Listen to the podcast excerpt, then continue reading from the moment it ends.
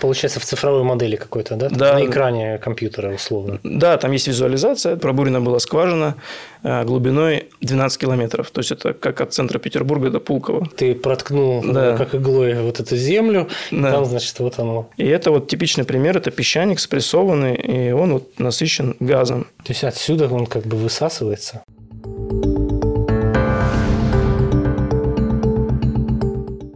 Реклама. Фонд «Атом».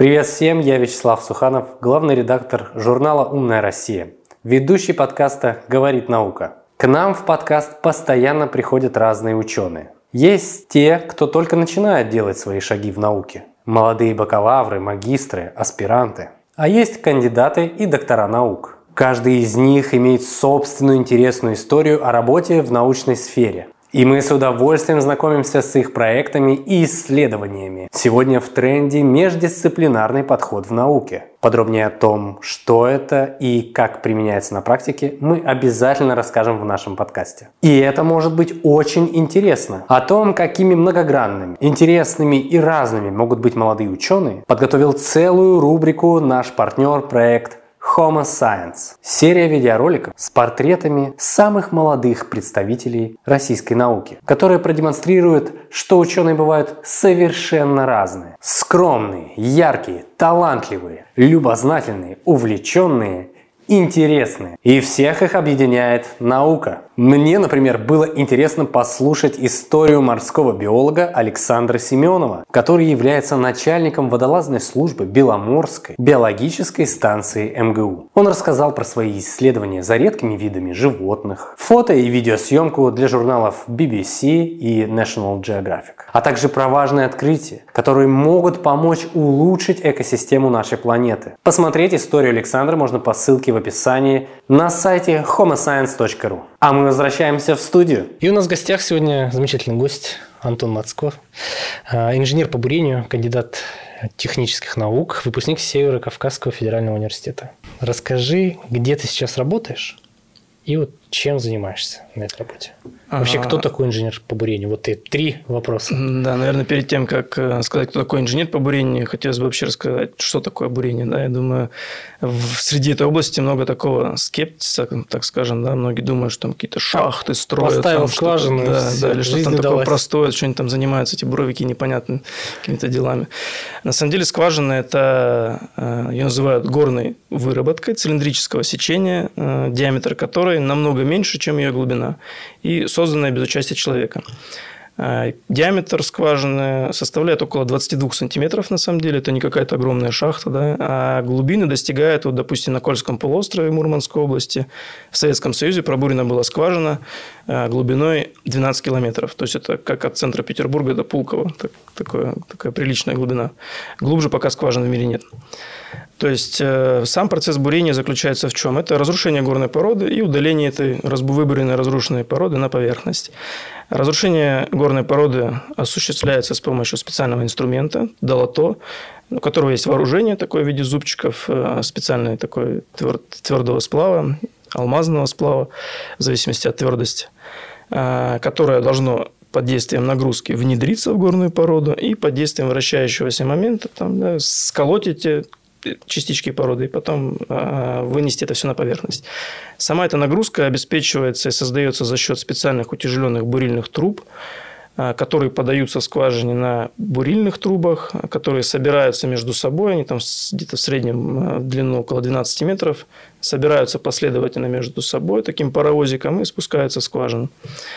А само вращение осуществляется, вращающий момент, с помощью специального забойного двигателя, который ставится сразу над этим долотом, либо специальным роторным двигателем на поверхности. То есть, либо прокручивается вся колонна на всей этой длине, либо вращается только э, породоразрушающий инструмент. А выборенные частички удаляются с помощью бурового раствора. То есть, он подается специальным насосом в бурильные трубы, проходит через долото, выходит, собирает, породу, собирает эту э, разрушенную породу, частички, и выносит на поверхность. Э, там на поверхности он проходит специальные блоки очистки, и уже чистый снова подается в скважину. И так вот такая циркуляция, Циркуляция, да, да? такая Мгм. обеспечивается. Кроме этого, буровой раствор обеспечивает важную функцию создания противодавления на жидкости и газы, которые содержатся в пластах, потому что они находятся там под высоким давлением и стремятся вырваться на поверхность. Кроме этого, держит стенки скважины, не дает им осыпаться и формирует такую фильтрационную корочку, которая препятствует проникновению жидкости в пласт, чтобы да, не поглощалась в породу. Э, поэтому буровой раствор – это такой э, важный момент. Вообще в бурении ему отдают очень большое внимание при выборе там, параметров, свойств. Постоянно за ним следят специальные инженеры на поверхности, проводят периодические тестирования. Ну, смотрят, чтобы параметры всегда были стабильны, не отклонялись, потому что чревато авариями, э, сложными выбросами нефти, газа на поверхность. А потом, после того, как горная выработка это создана, то есть это как такой пирог, у которого есть э, да, там, слои, вот эти вот пласты.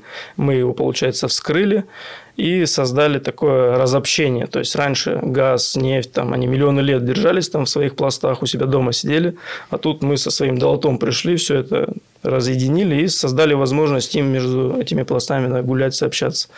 И для этого спускается специальная да, обсадная труба, так называемая.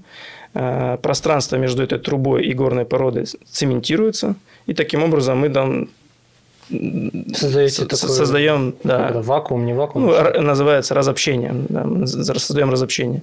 И таких колонн спускается несколько последовательно с уменьшением диаметра глубине.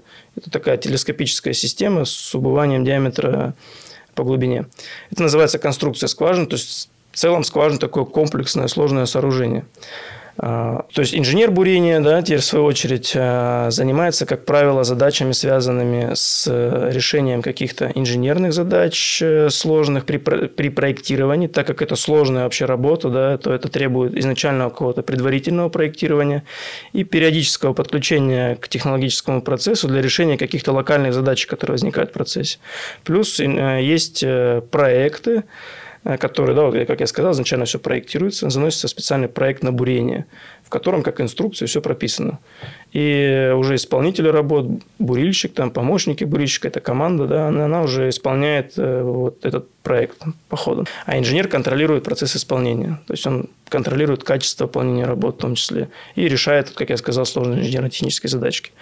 А, я работаю начальником в отделе инженерно-технических расчетов в «Газпром» подземный ремонт Уренгоя. Мы находимся не на месторождении, мы находимся в Санкт-Петербурге. А, и мы подобно такому ситуативному центру, как Хьюстон, который периодически подключается удаленно для решения сложных э, задач, которые возникают на месторождениях. Сам я работаю не, ну, редко с, именно с процессом бурения, в большей степени с капитальным ремонтом скважин. Так я сказал, что скважина – это сложное комплексное сооружение, конструкция, то, как и любая другая конструкция, она требует периодического обслуживания и проведения каких-то профилактических работ. А как часто скважинам нужен капитальный ремонт? А это зависит от самих э, пластов, от месторождений. Э, скважины в процессе эксплуатации, допустим, газовые, они э, то есть в самих этих пластах содержится как газ, так и вода. А вода постепенно подходит к скважине, начинает обводнять, скапливаться и постепенно формирует уже такой как бы столб жидкости, который препятствует проникновению уже дополнительно газа. Ну и просто скважина сама задавливается и останавливается. Плюс само оборудование, которое находится в скважине, оно периодически изнашивается, тоже в зависимости от коррозионных условий, да, от агрессивности сред пластовых. Плюс э, сам, сам э, пласт, он бывает неустойчивым. И вообще, да, хотелось бы э, уточнить, э, как вообще залегает, да, все это на глубине. Многие думают, что там озера, обычно, реки. Да, обычно, что там какое-то да. озеро, ты проткнул да. как иглой вот эту землю, да. и там, значит, вот оно. Да, на самом деле это такой стереотип. Э, газ, флюид, жидкость, газ, они залегают в горных породах, подобно тому, как просто вот вы если губку возьмете обычную, водой ее смочите, так. И вы не видите воду, но если вы надавите, да, вода вытечет. То есть то же самое есть э, породы, их называют коллекторы, которые способны вмещать в себе флюид, не только вмещать, но и пропускать его через себя. То есть это породы, в которых есть э, пустые поры, такие какие? поры, да, поры и проницаемость, между ними сообщения. Вот. Такое, такое, как бы, такая порода, она способна вмещать в себя флюид и пропускать через себя. Она пригодна для того, чтобы содержать в себе как раз-таки ну, считаться продуктивной залежью. она ограничена э, породой, называют покрышкой, которая как раз-таки не обладает проницаемостью и не позволяет мигрировать этим флюидом да, куда-то в сторону. И формируется такая ловушка, залежь. Вот э, эти залежи есть цель э, буровиков, да, да, да, да. да? Я вот, кстати, хотел угу. показать, да, пример вот этого залегания. Это керн, такой образец горной породы, который извлекли из с глубины 1500 метров, это полтора километра. И это вот типичный пример, это песчаник спрессованный, и он вот насыщен газом. Вот из такой породы, казалось бы, да, твердо, непонятно просто, и добывается газ. То есть отсюда он как бы высасывается? Да, получается, когда мы вскрываем коллектор – и убираем давление, которое создается на него в скважине буровым раствором, то этот газ стремится вырваться на поверхность, когда появляется сообщение с атмосферным давлением. То, ну, это, знаете, как, не знаю, если там стать, образно говоря, на бутылку с газом, да, и пробить ее, то резко угу. выйдет как фонтанчик такой. Вот газ, он сам устремляется на поверхность, то есть его энергии хватает, чтобы самому поступать на поверхность. А нефть не всегда фонтанным способом добывается. Часто спускают либо насосы, либо вот эти вот всем знакомые качалки. Я, наверное, уберу. Угу. Такая тяжелая штучка. Весит да, килограмма да. полтора. Такие, такой коллектор, он порядка, там, может быть, десятиэтажное здание, вот представляете, да, и оно может быть там в радиусе 180 километров, и это все наполнено газом, и из него вот там все это сообщается, и при большом, там, при, при постоянной вот этой вот динамике движения к скважине, естественно, зона вокруг скважины, она разрушается, и этот песчаник вываливается тоже в скважину, заполняет эту скважину и тоже периодически приводит к остановкам, к проблемам, и необходимо а, периодически спускать инструмент соответствующий, опять же, на такой же бурильной колонне, а, и убирать это, грубо говоря, наводить там порядки в скважине вообще. В общем, это то, чем ты занимаешься. Да, но мы решаем именно сложные задачи. А, ну, давай пример сложной задачи. Как это выглядит? Э, это ну, звонок, типа, ребята, да, у нас... у нас тут сложная задача. Да, да, да, спасайте. А, ну, есть определенный регламент взаимодействия, там, да, есть запрос, заявка специальная, она направляется, мы ее обрабатываем. Во-первых, есть э, категории. То есть специалист на месторождении определяет в соответствии с категориями предварительно, если он, у него поступает в работу скважина, которая попадает под категорию сложности, нами разработанные, он ее э, направляет запрос соответствующий, чтобы получить предварительно заблаговременно рекомендации на проведение этих сложных работ. А мы, э, у нас есть э, специализированный софт, это, грубо говоря, такие аналитические модели, программы, которые в себя вмещают математику, формулу зависимости, там, наработки, там, мировые, там, э, руководящие документы, инструкции и прочее. Да? И они позволяют строить цифровую модель скважины. То есть они направляют какие-то исходные данные, там, ее траекторию, геометрию, прочностные характеристики. И мы это все моделируем, заносим. И, допустим, вот это, как я сказал, бурильная колонна, бывают там, да, большие глубины или какие-то агрессивные условия. Мы их все моделируем и проверяем, какие трубы, допустим, выдержат те или иные нагрузки. Это как сопротивление ну, материалов. Получается, в цифровой модели какой-то, да? да? На экране компьютера, условно. Да, там есть визуализация там определенная тоже. А, и выдается отчет, мы его анализируем, смотрим. В случае несоответствия выдаем рекомендации. Если видим какие-то риски, тоже их обозначаем, чтобы исполнители могли их учесть в процессе выполнения работ своих. Как тебя занесло в науку? А, вообще, как ни парадоксально, изначально был склонен э, к гуманитарному направлению, там, историей интересовался, гуманитарными науками, а вот как-то в конце уже обучения стало интересно технонаука, инженерия. В конце обучения какого? Школа, школа, да, школа. Да, школа. Так. А, и решил выбрать э, инженерное направление, выбрал на тот момент, как считалось, наиболее актуальное, наверное, и перспективное, это нефтегазовая отрасль. А из всех специальностей выбрал бурение, как мне показалось, такое наиболее Э, техноемкая и инженерная, ну и я не прогадал. На самом деле был даже такой какой-то скепсис, думал, ну вроде да, что там инженерка какая-то, с каждым годом ты был в шоке от того, насколько сложно, там сколько всяких нюансов, сколько подключено смежных, там, да, там, там теоретическая механика, гидравлика, сопротивление материалов, там куча-куча-куча всего. Расскажи, как ты выбирал вуз? Вот, ну, потому что, чтобы становиться инженером по бурению, нужно же определиться с тем, да. где, уч, где учат этой специализации. Да, на самом деле я склонен к тому, что там, не место красит человека, да, в большей степени решает все уровень мотивации и вовлеченности человека. Поэтому я может быть, и неправильно, я не хочу там да, советовать, это мое субъективное такое было мой выбор. Я выбрал Северо-Кавказский федеральный университет по месту, где я и как бы родился, город Ставрополь. А вообще у нас в стране более 30 вузов э, нефтегазовых. А, из них можно выделить, конечно, такие там топовые, значимые. Это Горный университет Санкт-Петербурга, Губкинский, э, Москва. В Тюмени есть неплохой, Уфа. Ну, у меня как бы выбор пал на где родился, там и пригодился изначально, да. Что изменилось за последние лет 10 в науке? Не знаю, или в твоей сфере деятельности? В технонауке, наверное, можно сказать, что за последние 5-7 лет образовался такой интеллектуальный вакуум ну, на российском, именно на российской арене да, научной, технонаучной, связанной с введением санкций, ограничений. Это так стимулировало необходимость э, создания и э, подготовки кадров. Э, это все легло на плечи вузов, и я могу точно сказать, что с каждым годом уровень подготовки выпускников он повышается. Вот у нас недавно были а студенты на практике, ну, они постоянно каждый год приходят, и мы с ними работаем, и я не перестаю приятно удивляться тому, какая, какой уровень подготовки у ребят. Они с разных областей приходили, как IT-сфера, разработка месторождений, бурение в том числе. То есть они уже были готовы решать сложные инженерно-технические задачи, прям направленные там, с пылу жару с производства, очень качественно, и используя такой нормальный э, багаж знаний. То есть я считаю, это такой нормальный показатель развития науки, технонауки в стране. А в нашей области, конкретно да, в специфике вот моей, моей направленности, а, мы постоянно ведем, мы работаем же с софтом вот этим, да, специализированным. Это и российский софт? Сейчас, да.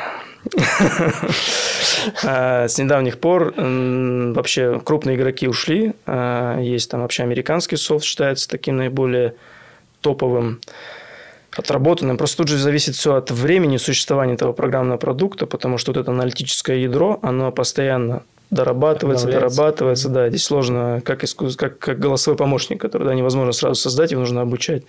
Так и здесь. И мы постоянно вот сейчас ведем поиски каких-то альтернативных решений. Ну, есть э, готовые решения на российском рынке. Вот компания Бурсов, допустим, мы используем их программный продукт.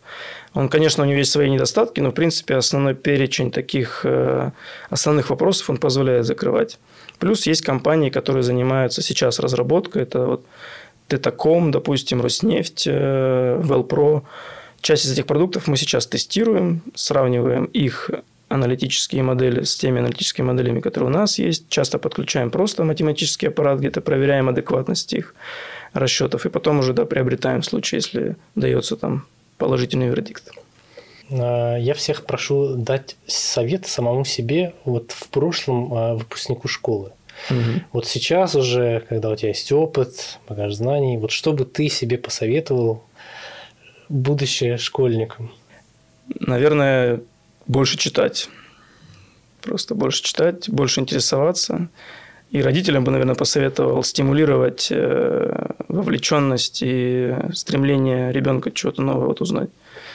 То есть в целом заниматься, пробовать все. Да, да, накапливать опыт, интересоваться. А как ты считаешь, есть ли что-то, что можно еще, там, конечно, есть, но тем не менее, что можно улучшить в науке, в, в твоей области?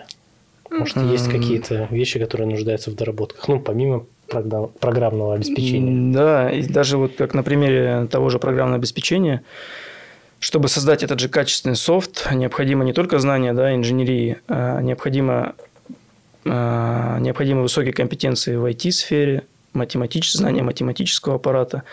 То есть, э, наверное, правильный путь э, совершенствований какого-то. Это налаживание симбиоза вот этих направлений научных.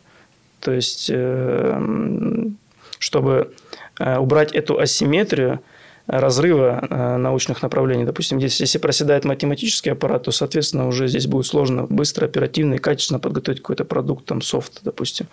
Но это касается не только там, инженерии и медицины, в том числе и искусственного интеллекта.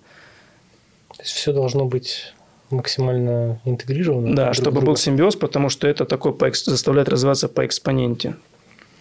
И, наверное, развивать популяризацию. Э, наверное, вот чтобы развивать науку, все-таки нужно заниматься популяризацией методологии научного исследования. Может быть, разрабатывать, создавать какие-то площадки, кластеры, хабы, где бы э, ребятам там могли подробно и просто объяснять, как вообще что-то изучить какие научные методы можно использовать, какие инструменты, какие там программы, модели, как создавать, чтобы человек мог это как инструмент использовать очень просто. И расскажи э, финальный вопрос. Давай вот, какими качествами должен обладать современный ученый? Вот здесь я выделил бы, конечно, высокую подготовку, знания, но и э, этика, наверное, в первую очередь. Еще важна этика ученого для того, чтобы э, была объективность полученных знаний, чтобы у него не было соблазна исказить да, эти знания или применять их не во благо а, общества. То есть я бы, наверное, больше упор сделал на этику. Какая-то, наверное, Э, творческая такая жилка должна быть этого человека. И э, постоянное желание развиваться э, вот в этом каком-то в, глубоком направлении, чтобы у него всегда горели глаза. Не знаю, как есть такие люди реально. Но просто если человек у него не горят глаза, он туда просто как он не должен ходить туда как на работу.